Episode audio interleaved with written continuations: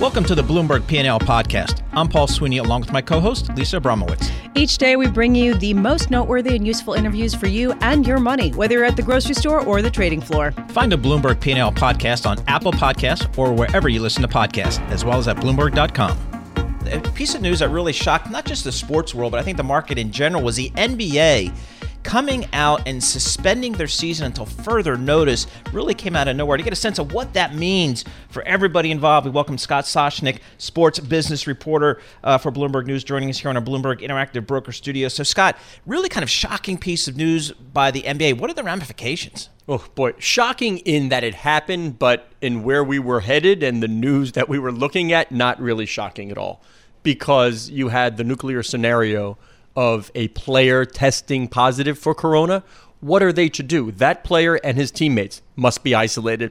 That player had faced six teams in that incubation period. They have to be isolated. You just cannot play. The referees have to be isolated. You don't have enough players to go around or teams anymore. You had no choice but to suspend the season. Can you give us some color on that one player who made fun of this whole thing and went around touching all the microphones? Well, that that's the guy who tested positive. Yeah, Rudy I mean, Gobert. so- I'm not sure he was making fun as much. He was he. I believe from the folks I've read and talked to in the in in uh, Salt Lake City that it was a bit of solidarity with the reporters saying.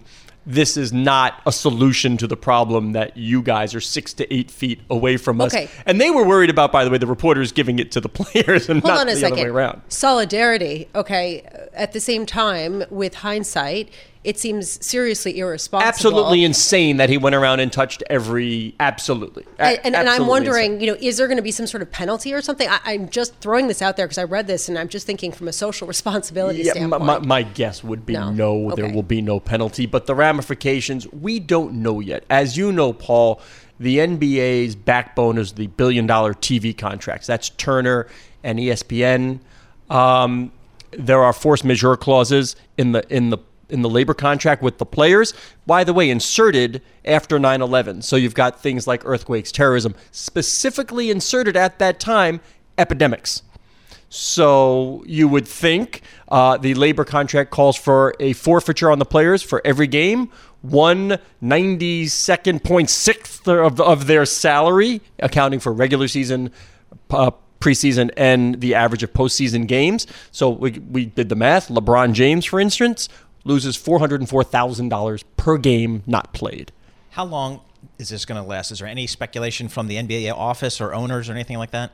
Uh, Mark Cuban is the one who speculated the most, saying we could be looking at the NBA into August. Uh, the most valuable, from a TV perspective, from a ticket perspective, the most valuable time of year for the sports leagues, especially the NBA, is the playoffs. You don't want to lose your playoffs. If you can nix six to eight weeks and come back and stage a playoffs, perhaps with the current standings, that would be best case scenario. How well do you play basketball? Not that well. All right, so we can't we can't count on just watching you, Scott Soshnick. Scott Soshnick is Bloomberg sports columnist.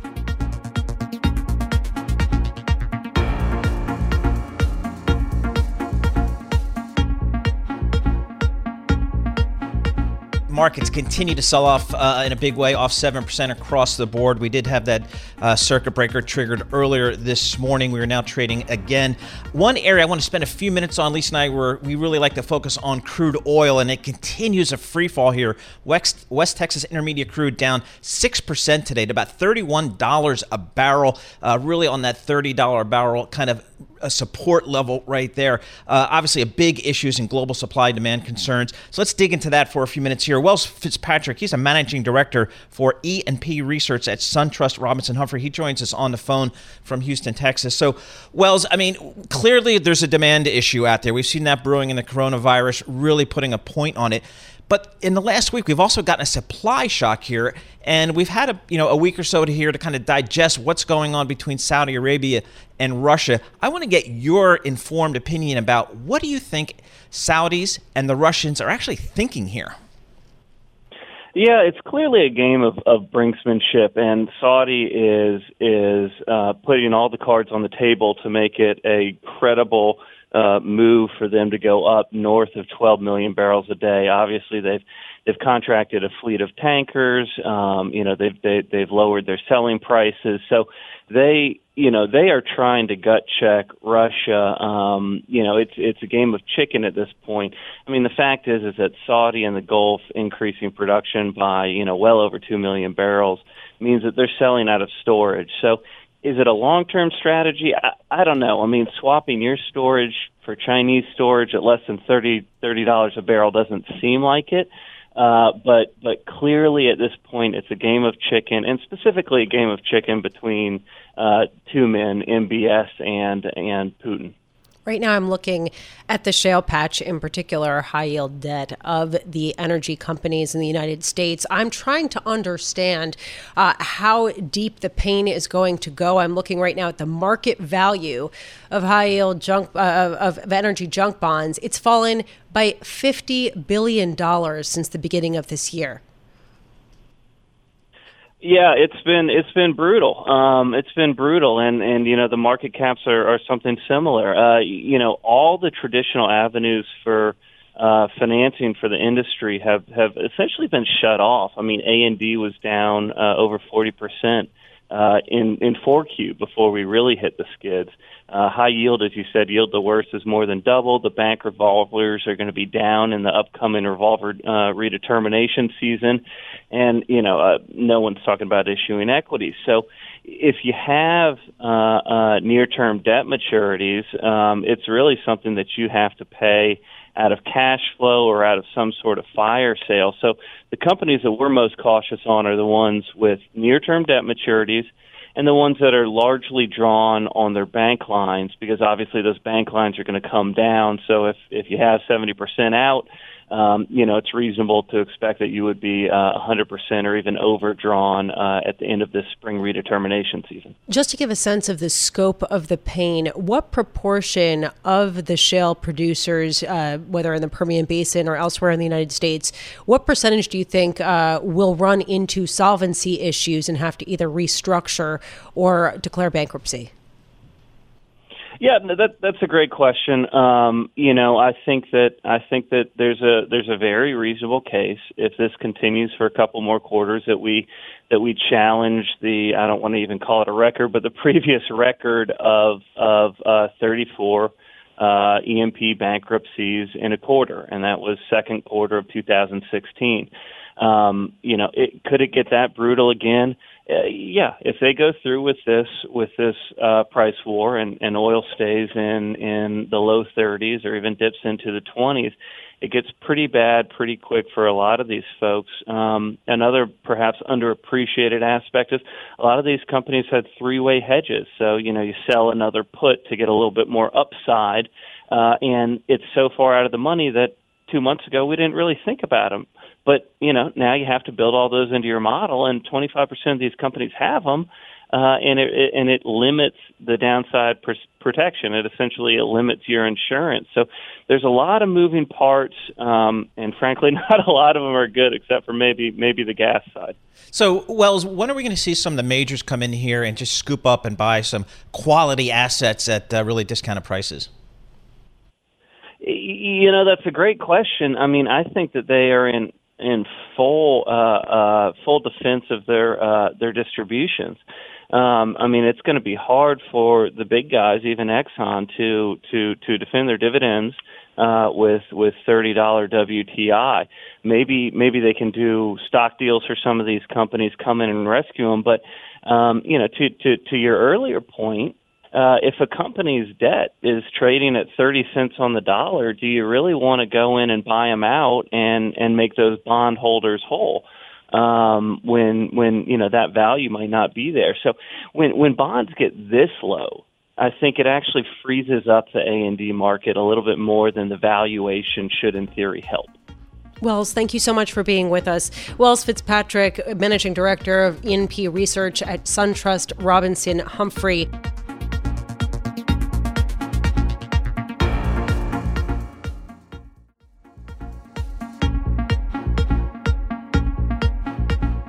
There is a question, just to go back to this, uh, this sort of idea that the bear market is signaling an over 80% chance of recession. Luckily, uh, we have someone who can kind of weigh in on what to expect in a potential downturn, in a recession this time around, given the lead up. Robert Lawrence, we're so glad to have. He is professor of international trade and investment at Harvard Kennedy School, former economic advisor to President Clinton, with decades of experience uh, throughout watching the economy. I'm trying to get your sense of where we are. People say that we had a lot of momentum in the United States heading into this coronavirus induced slowdown. Do you agree with that? Let's start there. Well, I think we, we did have momentum, but I think it's come to a halt. I think the, the all of the movement is obviously in the opposite direction. I think not only is the stock market signaling immense uh, trouble lies ahead, um, but in a sense, the big issue is uh, is there enough liquidity in the system currently? Uh, the big banks look like they're in good shape, but the question is, are they going to be lending to many other companies who have cash flow issues? Um, uh, ironically, I think because we're fighting the last war, where uh, there was a lot of credit risk, uh, the current issues uh, that that may have made them more prudent uh, but in a sense, that's simply shifting some of the problems onto those who are uh, much less, uh, much more liquidity constrained. So, Robert, what do you think the administration needs to do here? The U.S. government needs to do here, uh, aside from what we're already seeing from the Federal Reserve, in order to combat this uh, coronavirus and mitigate its economic impacts? Well, I think certainly it has to be fiscal policy. Uh, uh, first, I think uh, the administration uh, has to um, give the public a sense it knows what it's doing. Um, the idea of um, prematurely going uh, public with programs that weren't fully conceived, I, I think, was extremely undermining of confidence. secondly, I think we need across the board fiscal stimulus um, you know, with nu- with numerous dimensions, uh, helping uh, people. I- am less impressed uh, with the idea of uh, dealing with payroll uh, taxes, uh, but I think um, we need a we need a a, a, a whole host of issues focused on problems that people are now going to face in those who are out of work um, uh, extending unemployment insurance, uh, helping, uh, by the way, um, with um, medical testing. I, I, it's very striking. We just heard about um, Tom Hanks uh, in Australia, where uh, tests are available for free. I think uh, um, that should be true in the United States as well. Um, so I think health-related dimensions, in all respects, should be focused on and and and fiscal stimulus should be used um, in order to uh, to do that. The focus increasingly on fiscal stimulus. Meanwhile, central banks are throwing what they can at the problem, or they're throwing some things they can at the problem. Federal Reserve cutting rates by an emergency 50 basis points. They're expected to cut rates by another 100 basis points based on Fed funds futures next week. Meanwhile, the ECB today we got out uh, a, a, a, something that was highly disappointing for markets, with now the European stock markets tumbling the most on record. Is this the year the central bank put died? Maybe. I, I mean, uh, you know, uh, it, it, quite frankly, uh, they, they appear cheap, uh, not moving down an expected uh, 10 basis points, uh, a rather small move in, by any measure, um, uh, really deeply disappointed the markets. Uh, so what we what we've seen is is a host of measures by policymakers where the markets have have uh, viewed these as ina- inadequate, and and that's a striking contrast to uh, uh you know um, what um, uh, Mario Draghi did, where he uh, made it very evident that he would do whatever it would take. Uh, in order to change the situation. And I think that's what the central banks and, and particularly, as we've indicated, the fiscal authorities need to be doing.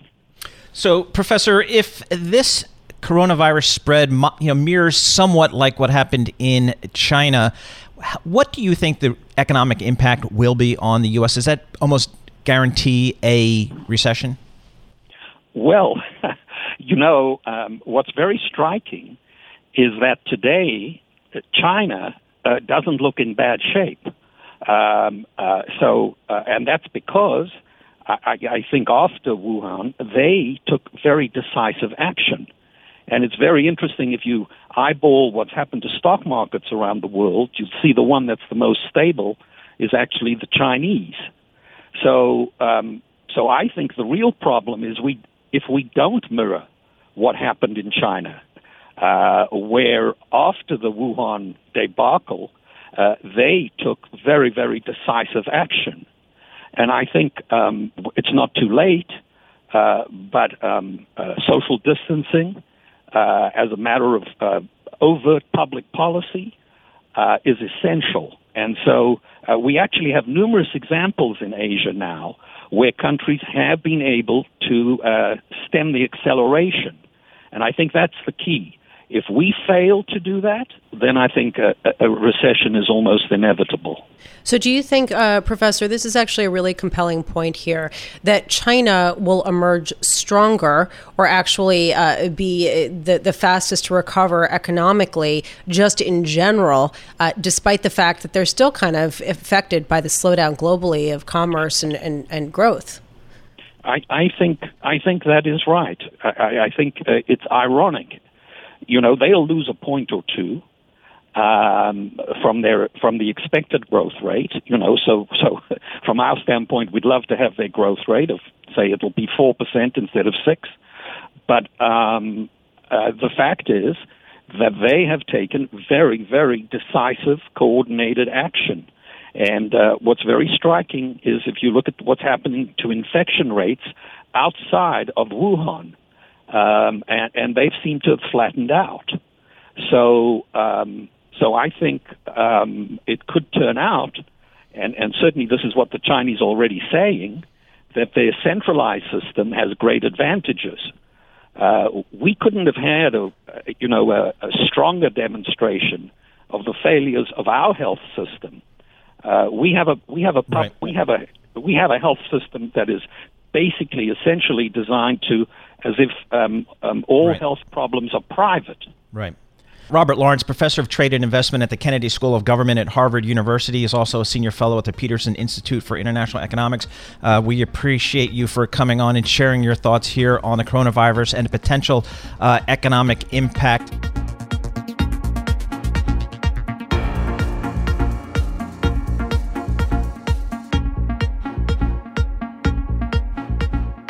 Keep quoting the stock markets today because the swoons are remarkable. That said, the focus of what's going on right now very much is in credit, is in solvency, it is in cash flow. It is do companies have enough money on hand and can they get it quickly enough to stay in business even if people stop coming at their doors and doing business and giving them money because of the social distancing and other measures due to the coronavirus. Joining us here is someone who's been covering this very closely, broken a lot of really important important news on this matter. Sridhar Natarajan, finance reporter for Bloomberg News, joining us here in our interactive brokers studios. Sri, I want to get started with this concept of drawing down credit lines. That companies basically have these revolving lines of credits at, credit at banks, and they have been prophylactically drawing the entirety down so that they can have cash in their balance sheet. So, what do we know so far? Well, so let, let, let's start with what are revolvers? Essentially, they're credit cards for companies, right? You you draw on them periodically, you pay them down uh, when things are going fine. You need it for uh, some specific reason or the other. Use it, pay back the banks, everything's good these are these are essentially relationship loans. Banks don't expect companies to be tapping them. It's basically saying, "Hey, here's a rainy day fund for you. If you need it, you can use it when you want." But the expectation is never that en masse everyone will come for it. That seems to have changed in the last few weeks, or at least the sentiment about how to treat these revolvers has changed in the last few weeks. Yesterday, we had news leaking out one after the other. You had Boeing willing to tap down its entire $14 billion loan, Wynn, Hilton, Blackstone and Carlyle, two big private equity shops, urging some of their companies, Blackstone especially, those companies that are in the uh, virus hit sectors, urging them to go out there and draw down their credit lines. Now, that seems like a prudent move, that seems like a smart move, but at the same time, you have to wonder if that accelerates, if that spreads to other companies and to other sectors, how does it affect banks, which then suddenly have a lot of exposure to companies that seem to be in a lot of pain right now? Again, if everything were to turn around today, and were to magically stop going down, we're okay. If it deteriorates, then you have to worry about the second order effects. So, uh, are the banks here? Do they? I guess the question is, do they have? If, if somebody comes in and draws down their credit line or, or borrows off of their facility, the banks can't say no, can they? I guess the rule of law operates. So you have covenants and you have uh, you you have things on dotted lines that tell you in a contract how much you can withdraw, how much you can't. Uh, the energy sector, for for example, is a very interesting space, right? Every six months or so, they have these borrowing-based redeterminations where the amount of credit that's ex- extended to these oil and natural gas producers, for instance, is driven off commodity prices. Commodity prices one month ago, 50 60 dollars on the barrel. Commodity prices now, horrible. 30 dollars. So when you when you the technical about, definition, Exactly. price is now horrible. and when you go and do the redetermination again, their credit line availability is going to shrink remarkably. So they're going out there and tapping that as much as they can. And the other interesting aspect that we have to think about here is uh, the, the, the thing that people always tell you about credit lines is it's always available till you need it. Because back in 08, there was the other dynamic where banks were trying to freeze the credit lines, were trying to walk out of contracts and uh, uh, negotiations that they've had with these companies. So it's how much you need it, how much banks are willing to lend. When it's sort of attacking you from both sides, then we have a problem. You wrote a story on the Bloomberg that said that two and a half trillion dollars uh, of lines undrawn. That's how much credit companies have to withdraw, or at least it was at the end of last year. It probably is somewhat different now, given how many have actually started to draw them down. Two thirds of that held uh, or extended by the uh, so four of the biggest banks: J.P. Morgan, Citigroup, Bank of America, and Wells Fargo. How concerned are people about the ability of these banks and others to make good on these credit lines, extend these loans to companies that could be potentially in perilous positions? So let's let's look at that based on the people who would who would presumably have the best insight into it. The executives at the banks, the analysts covering the banks, the investors sort of invested in these stocks. Executives at the banks. You had Brian Moynihan, Michael Corbat sitting next to Donald J. Trump yesterday at, in, the Oval, uh, well, in the White House, and talking about how they could help in this time. But the, a lot of the questions were also around how strong are banks? And one after the other, all the senior executives said, We're in great shape, we're well capitalized. Perhaps a lot of it does go down to the fact as to what happened after the previous global financial crisis, where we put in place a lot of measures that per- that 10 years later have resulted in people being able to comfortably say that banks are well capitalized, banks are healthy, and banks are in a good position. That's what the banks say. That's what a lot of the bank analysts say. We had a note from Citigroup today that said, you know, they have been getting a lot of questions on what happens if everyone starts drawing these credit lines. And they said, even if 100% of the lines were to be drawn, we don't think the impact would be dramatic that you would have to worry about it in, in, in any sort of systemic sense. But then it goes back to the discussion we were having off air uh, just before we started, right? Where we spoke to Jim Bianco and he said he whipped out the crisis era joke uh, about the window washer falling from the 10th floor. When he's going by the third floor, he looks in and says, So far, so good. That's the problem. We don't know where the bottom is. That's the struggle. We don't know how to model it. And that is why you're seeing this sort of bout Right. of panic in the markets out there. All right. Well, the good news is for us is we know you're going to continue to follow this story and keep us up to date on kind of where, what floor we're on at the moment. Sri Natarajan, finance reporter, Bloomberg News, uh, joining us here in our Bloomberg Interactive Broker Studio. Thanks for listening to the Bloomberg P&L podcast. You can subscribe and listen to interviews at Apple Podcasts or whatever podcast platform you prefer. I'm Paul Sweeney. I'm on Twitter at PT Sweeney. I'm Lisa Abramowicz. I'm on Twitter at Lisa Abramowicz1. Before the podcast, you can always catch us worldwide on Bloomberg Radio.